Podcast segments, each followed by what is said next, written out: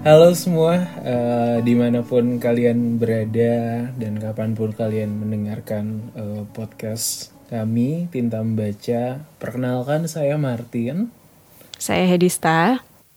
Saya pribadi ingin berterima kasih banget kepada semua teman-teman yang memberikan respon-respon positif, karena emang respon-respon positif itulah yang sebenarnya membuat kita semangat terus ya dalam berkarya. Betul, setuju banget. Dan musim ini kita memang membawakan puisi-puisi yang bertema tentang hilang atau kehilangan. Gitu. Jadi kalau e, diperhatiin sebenarnya empat episode pertama itu kita khusus bicara tentang hilang, dan empat episode berikutnya tentang temu atau ditemukan atau menemukan gitu. Jadi sebenarnya di sini kita kepingin bercerita bahwa sesuatu yang hilang dan ditemukan ini bisa konteksnya bisa apa aja gitu, nggak harus cinta-cintaan, tapi bisa bisa barang mungkin, atau mimpi, cita-cita, asa itu, atau keluarga, sahabat gitu ya, dan ya bisa apa aja gitu. Dan hal yang perlu diingat adalah sebenarnya rasa sakit karena hilang, uh, ya hilang mengenai hilang apapun itu yang kita bacain uh, harus selalu dihadapi ya agar bisa sembuh gitu. Namun ya mau bagaimanapun selalu akan ada ruang yang tersisa untuk suatu yang hilang itu ya bisa ditemukan kembali. Dan pertemuan adalah hal yang gak kalah penting dari kehilangan. Dan uh, dari puisi-puisi yang kita baca ini ya, Ta, ya kayak gue berasa banget kalau sebenarnya para penyair itu ketika menyampaikan suatu kehilangan dan, dan temu yang mereka mau sampaikan itu kayak punya cara masing-masing gitu ya. Jadi uh, mm-hmm. kalau yang dari beberapa puisi yang kayak gue bacain kemarin, ada yang uh, lebih Uh, nge-build story-nya gitu. Ada juga yang jatuh-jatuhnya kayak sebenarnya kalau misalkan dibaca gitu aja kayak jadinya bingung dan gak jelas, tapi ketika dingertiin maknanya baru baru jadinya dapat gitu ya. Iya, betul banget. Dan uh, gak terpaku sama aturan-aturan. Ingat gak sih dulu kalau bikin puisi harus ada rima, A B A B, A A A, B B B, A A B B gitu kan. Jadi kayak yes. itu um, puisi lama gitu yang terikat sama banyak aturan. Tapi uh, dengan puisi-puisi yang kemarin kita bawain itu kelihatan banget ini ya, um, jiwanya itu bisa jadi lebih keluar, lebih berasa gitu sih kalau menurut uh, gue sih. Jadi mengingatkan gue sama arti kata poetik, poetik gitu yang sesungguhnya, yang artinya bukannya lebay sih, tapi menghayati gitu. Menghayati. Poetik itu penghayatan sebenarnya. Jadi, Jadi sebenarnya poetik itu artinya adalah penghayatan gitu ya. Iya. Ngomong-ngomong soal penghayatan, gue sangat gue sangat merasa di dalam musim ini uh-huh. puisi yang paling seru lu bacain itu adalah puisi hilang. Dede, makasih loh. Iya iya, gue gue berasa yeah. sewaktu lu baca si puisi hilang itu seakan-akan lu benar-benar bisa me- uh, oh ya, shout out lu buat Kak Wesley. Kak Wesley, thank you udah ngasih izin kami mm. untuk bacakan yeah. puisinya, dan mm. kami sangat berterima kasih dengan uh, respon Kak Wesley yang sangat-sangat positif. Uh, kayak tahu ada seseorang yang aktif bikin puisi dan dan kayak kasih semangat ke kita dan kasih izin puisinya dibacain, itu something banget ya, tak ya, sesuatu yep. banget gitu, sesuatu banget tuh bahasa Indonesia bukan? Iya, itu bahasa Indonesia, oke okay. Iya, yang kayak gitu. Nah, gue berasa sewaktu lo membacakan si puisi hilang itu tuh kayak bener-bener pertama mm-hmm. seakan-akan gue ngerasa ngerasa lo bener-bener bisa men- menggambarkan dan menyampaikan apa yang Kak Wesley tuliskan dengan narasinya lo. Lo bilang kayak oh. puisi ini tuh ditulis seakan-akan uh, ketika ada seseorang yang mau lepas landas dari pesawat dan dia meninggalkan sebagian hatinya di situ. Oh, thank you. Dan hal keduanya adalah gue ngerasa kayak ketika lo baca puisi ini kayak ada benar-benar ada sebagian hati lo yang ketinggalan somewhere di mana. Jadi kayak yeah. benar-benar kayak boom kayak ah, oke okay, ini ini ini isi hati banget gitu. Gue thank you banget, appreciate banget uh, respon lo sih. Cuman ya uh, yang gue lakukan kemarin itu adalah benar-benar karena semata-mata karena uh, Kak Wesley memang bagus banget menata kata-kata yang ya itu tadi, pertualangan gue jadi seru banget sih kemarin itu memang. Jadi hmm. um, uh, ngomong-ngomong tentang itu ya uh, menurut gue juga puisi yang paling uh, apa namanya cetar banget ya yang lo bacain adalah puisinya Kak Wesley juga yang abis gue oh, waktu gitu. itu ya Mm-mm, yang uh, sebuah awalan. Ada genre ah. puisi yang kayak gitu yang suka main uh, struktur terus uh, apa namanya uh, alignment kata dan sebagainya gitu, dan ini termasuk salah satunya sih, dia mainin kata gitu kan ya, awalan, akhiran, akhiran adalah akhir, bermula, berakhir. Wah itu jenius banget sih. Dan um, lo juga meninterpretnya itu dengan sederhana, um, tepat sasaran, dan emang begitulah adanya gitu, kayak good job. Terima kasih. Aduh, saya ya, serius beberapa sekali. beberapa teman gue sampai pada D M gitu. Ya yang yang yang apa sebuah awalan juga keren ya gitu. Hai ya. Teman-teman Hedista yang D M, terima kasih, terima kasih semua dukungannya. Iya. Hmm.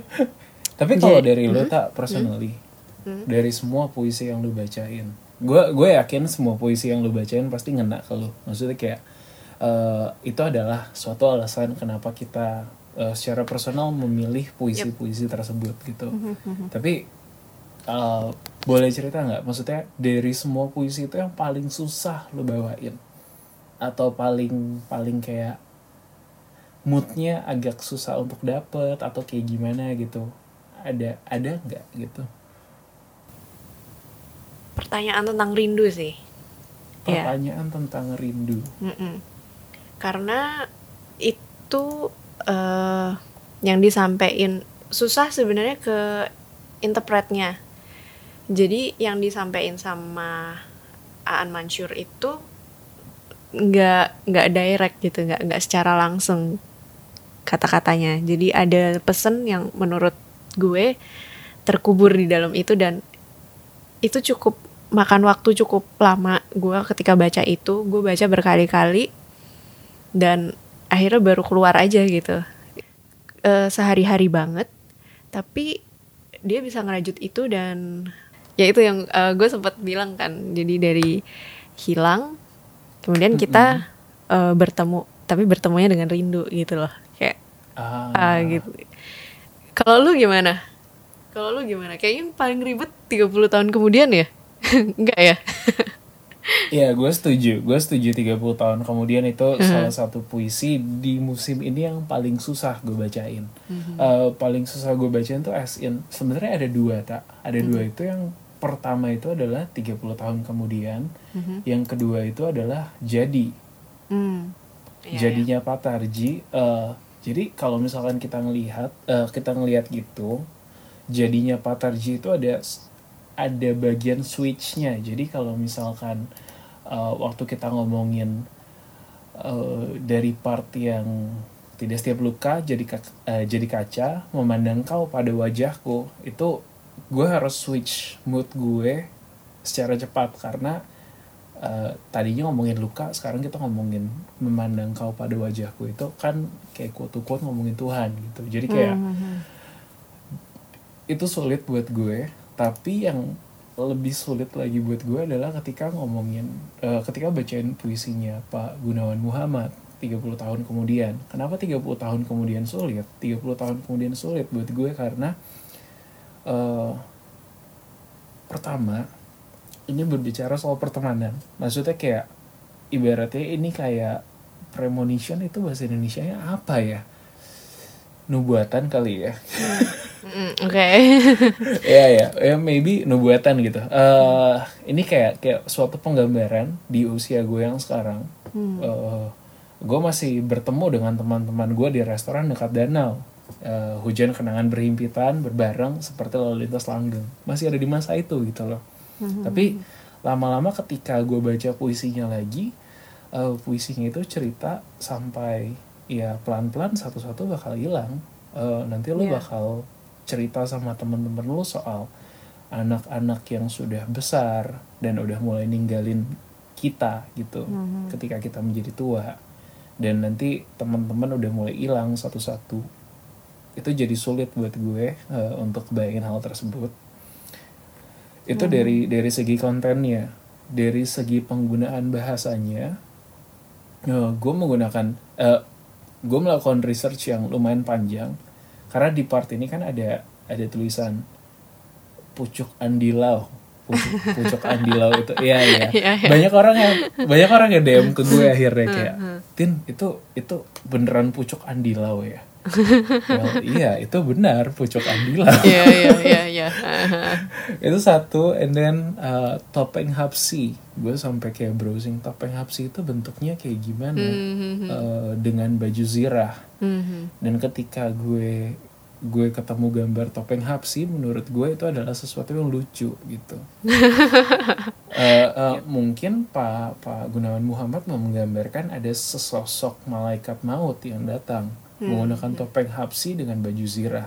Tapi ketika ketika gue cari topeng hapsi tersebut, menurut standar gue, Grim Reaper atau malaikat pencabut nyawa tidak akan datang dengan topeng yang selucu itu. Eh, okay. Kayak gitu loh. Jadi jadi gue kayak ketika gue baca pucuk andilau, mm-hmm. ketika gue baca topeng hapsi, gue kayak, oke okay, Martin, ya, kamu harus belajar banyak gak sih? Ya kan, jadi jadi belajar gitu. Ini yang ini yang buat gue jadi jadi kayak ngerasa hal ini unik gitu, tak mungkin kayak ya kayak yang tadi kita sampai di awal, puisi itu penghayatan, puisi itu menggambarkan persepsi tentang penulisnya, tentang uh, kehilangan, tentang rindu juga tadi, hmm. kehilangan yang jadi rindu, dan juga tentang temu gitu. Dan ya inilah cara, mungkin ya ini cara penggambarannya Pak Goenawan Mohamad gitu ya. Mm-mm, mm-mm. Jadi dan, kayak lengkap banget ya di iya. disimpulin di satu puisi itu apa yang dari kemarin-kemarin udah kita baca. Dan gue rasa mm. seperti yang sudah-sudah kita bahas sebelumnya tapi nggak on air ya. Mm-hmm. Uh, puisi itu selalu berhubungan sama timeline mereka hidup, mereka hidup di di masa apa. Uh, apa yang sedang jadi tren di masa tersebut, penggunaan bahasa seperti apa juga yang yang emang lagi in di masa itu gitu. Jadi kayak secara nggak langsung ketika kita mencoba untuk membacakan suatu puisi atau mendalami suatu puisi, itu jadi kayak maksa kita untuk ngertiin hmm. mereka gitu, Kak. Gitu ya, ya Kak ya? Betul banget. Wah, ya ya ini sebenarnya terlepas dari puisi sih sebenarnya, tapi ini masih um, di dalam tema kita nih tentang uh. temu dan hilang, hilang dan temu. Uh, menurut lo cara apa sih yang paling efektif untuk menghadapi uh, kehilangan? Cara yang paling efektif untuk menghadapi kehilangan itu adalah Syokkan lo, syokkan lo tiba-tiba gue nanya kayak gitu. Lumayan, lumayan. Ini bener, ya bener sih, gue shock sih. Karena sebenarnya gue prepare, gue prepare untuk nge-review puisi, tapi gue nggak prepare untuk jawab pertanyaan yang deep di malam ini gitu. Ya kita kita kita take-nya malam, uh, ya, kayak gitu. Menurut gue yeah. cara yang paling cara yang paling cocok di gue adalah seperti puisinya Kak Wesley, semua bermula dan semua berakhir gitu, dan semua dimulai kembali, sebab itu berakhir adalah akhiran yang memiliki juga sebuah awalan kan. Jadi dari dari puisinya Kak Wesley ini gue kayak mengambil suatu perspektif ketika kita menghadapi suatu kehilangan atau rindu atau pertemuan. uh, gue selalu mikir kayak oke okay, ini adalah suatu cycle kehidupan di mana semua berawal, semua berakhir, dan apa yang dimulai pasti berakhir, dan apa yang berakhir akan menimbulkan sebuah awalan yang baru. Dan Widih, yep. Iya kan. Ya, jadi jadi ini juga menjawab uh, pertanyaan gue berikutnya sebenarnya, uh, bagaimana kita menghadapi pertemuan juga, karena uh, apa bisa jadi sebagai catatannya, nggak semua orang itu uh, siap dalam menghadapi pertemuan. Seringkali kita ada di posisi yang sebenarnya kita belum siap dalam uh, menghadapi pertemuan, tapi entah kenapa itu terjadi dan akhirnya jadinya ujungnya salah gitu loh.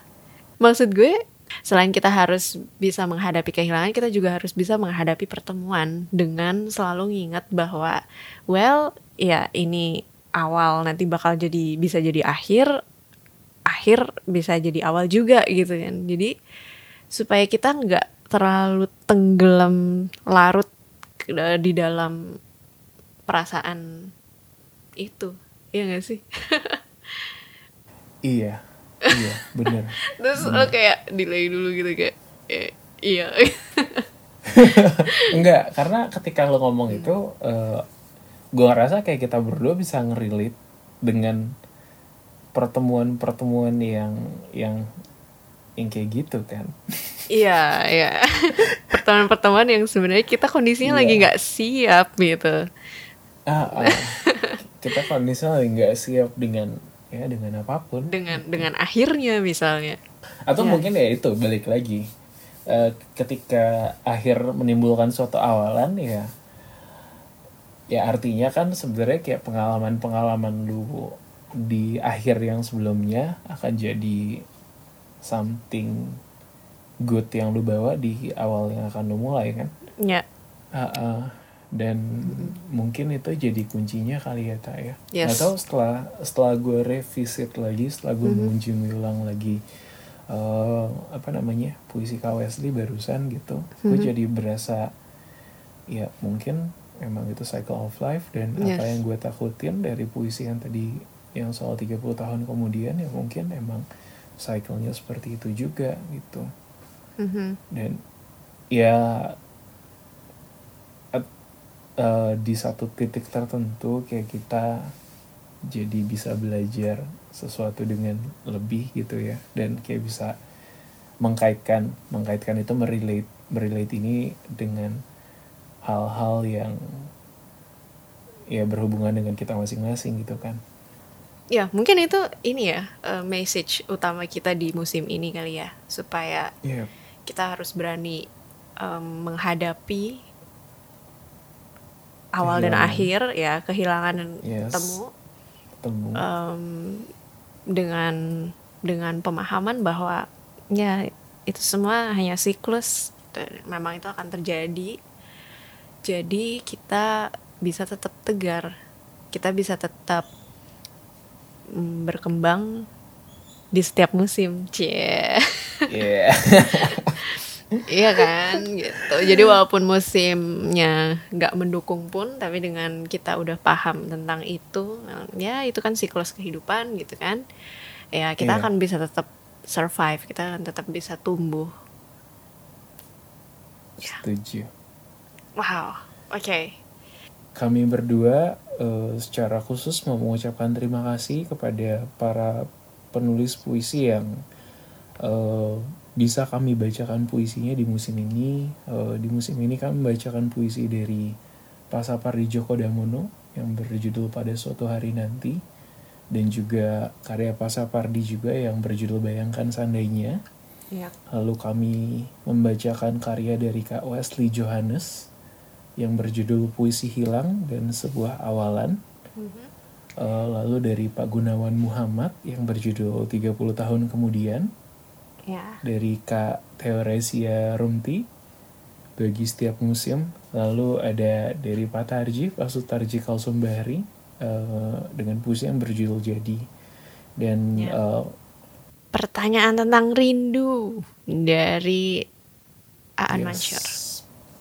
Dan ketika kami membacakan puisi ini uh, tidak ada maksud maksud tertentu untuk uh, ya tidak ada maksud-maksud tertentu yang bersifat buruk. Kami membacakan puisi ini hanya sebagai uh, karena kami merasa puisi ini memiliki arti buat kami dan kami mau berbagi. Ya, jadi, ini adalah bentuk apresiasi kami. Segitu dulu, uh, gak bosan-bosannya kami berdua ucapin terima kasih bagi para pendengar yang sudah setia bersama dengan kami. Dan semoga tidak bosan mendengar suara kami gitu ya. Sampai ketemu di musim berikutnya. Saya Hedista. Saya Martin. Dan inilah akhir musim pertama Tinta Membaca.